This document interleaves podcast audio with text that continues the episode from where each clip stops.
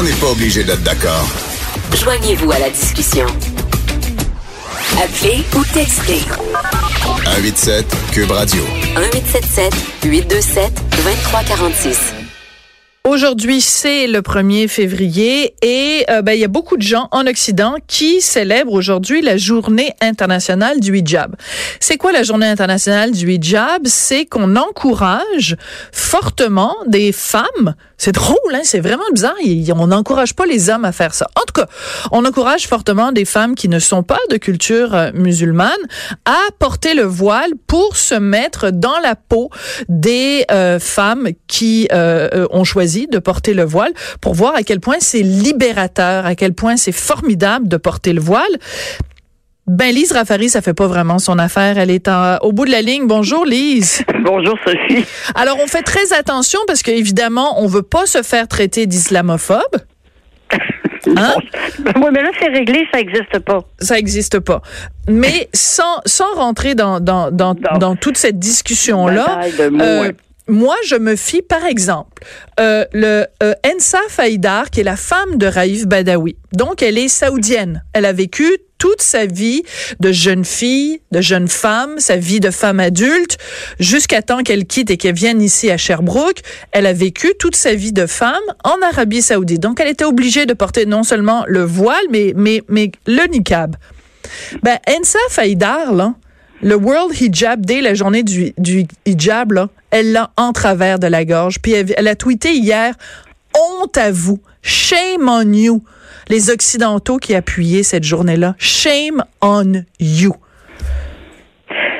C'est, euh, ça a le mérite d'être clair et c'est vrai qu'elle, elle peut se permettre de le dire, mais, mais encore, peut-être pas, parce que je lisais ce matin dans, dans je pense que dans, dans la presse plus euh, une lettre d'un, d'un éminent chercheur en sociologie des religions qui venait nous dire que euh, de toute façon euh, quand une femme, par exemple comme Nadia El Mabrouk qui vient de Tunisie, mm-hmm. euh, débarque chez nous puis qu'elle se met à parler contre euh, contre l'islam radical, euh, que de toute façon c'est juste son expérience personnelle, oui. Et que ça ne peut servir d'exemple. Oui, euh, ben en fait c'était hier et c'était, c'était hier, euh, okay. Le gars du centre de je sais pas quoi d'études de la radicalisation et tout ça, un Martin quelque chose là, ouais.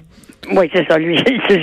C'était assez pathétique. Puis je l'ai entendu souvent, moi, ça te, te dira, Djemila Benhabib, c'est parce qu'elle n'est jamais revenue de ce qui est arrivé à sa famille euh, en, mm-hmm. en Algérie. Euh, je veux dire, toutes sortes de, de, de commentaires finalement pour enlever de la crédibilité ouais. à ces femmes musulmanes, je, j'insiste oui. sur le mot femme, euh, pour leur enlever toute crédibilité et finalement leur dire, vous n'avez pas droit au chapitre, mais, ce qui ressemble beaucoup à ce qu'on trouve dans un certain nombre de pays islamiques.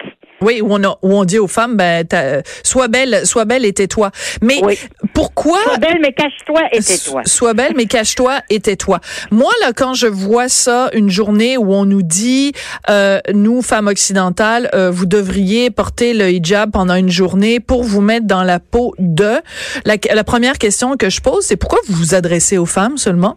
Si c'est extrêmement libérateur, le voile, ben, que demandez donc à, à François Legault, puis demandez donc à, je sais pas moi, Rock Voisine, puis à tout le monde, que tous les hommes aussi portent le voile. C'est oui. tellement libérateur, le voile. Surtout, pourquoi c'est juste les femmes qui le porteraient? C'est, c'est, c'est comme tu le dis, Rock Voisine, ben oui. c'est, un, c'est, un, c'est, un, c'est un bel homme. Peut-être qu'il excite certaines femmes, ben donc oui. ils devraient se couvrir. Ben, Kevin Parent, qui, qui se met un oh, voile. Ben là, c'est clair. Le premier février, qui arrête d'aguicher comme ça les femmes mais qui oui, deviennent qui folles de lui. Oh, voyons! Ah, mais ça montre, t'as parfaitement raison, ça montre vraiment, mais vraiment le ridicule. Et c'est ça, la chose du hijab auquel on ne pense pas ou on veut pas penser quand on dit oui, mais les femmes musulmanes, quand, quand ça ne leur est pas imposé, devraient avoir le droit de s'habiller comme elles veulent. Elles veulent. C'est vrai que c'est difficile de, de s'élever contre ça.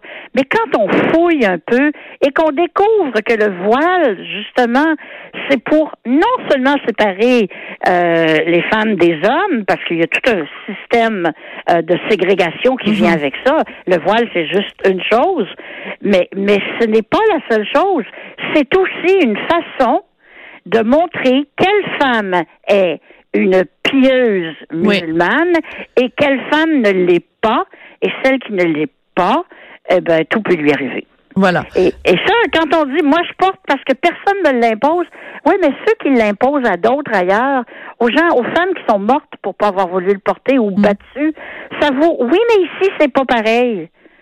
Peut-être que c'est pas pareil, mais il y a plein de choses. C'est pas parce qu'il y a deux, trois euh, filles voilées euh, qui sont très présentes dans les médias que ça se passe comme ça dans toutes les un et demi de Ville-Saint-Laurent. Oui, puis euh, écoute, au, au Canada, il y a quand même eu l'histoire de bon des, des sœurs Shafia, et ben il y a oui. eu aussi l'histoire de Aksa Pervez, Pervez à, à Toronto, qui à est morte Toronto. à seize ans, étranglée par son père et son frère parce qu'elle voulait pas porter le hijab. Donc arrêtons de nous dire que euh, ces choses-là, ça n'arrive pas, euh, ça n'arrive non. pas euh, au Québec.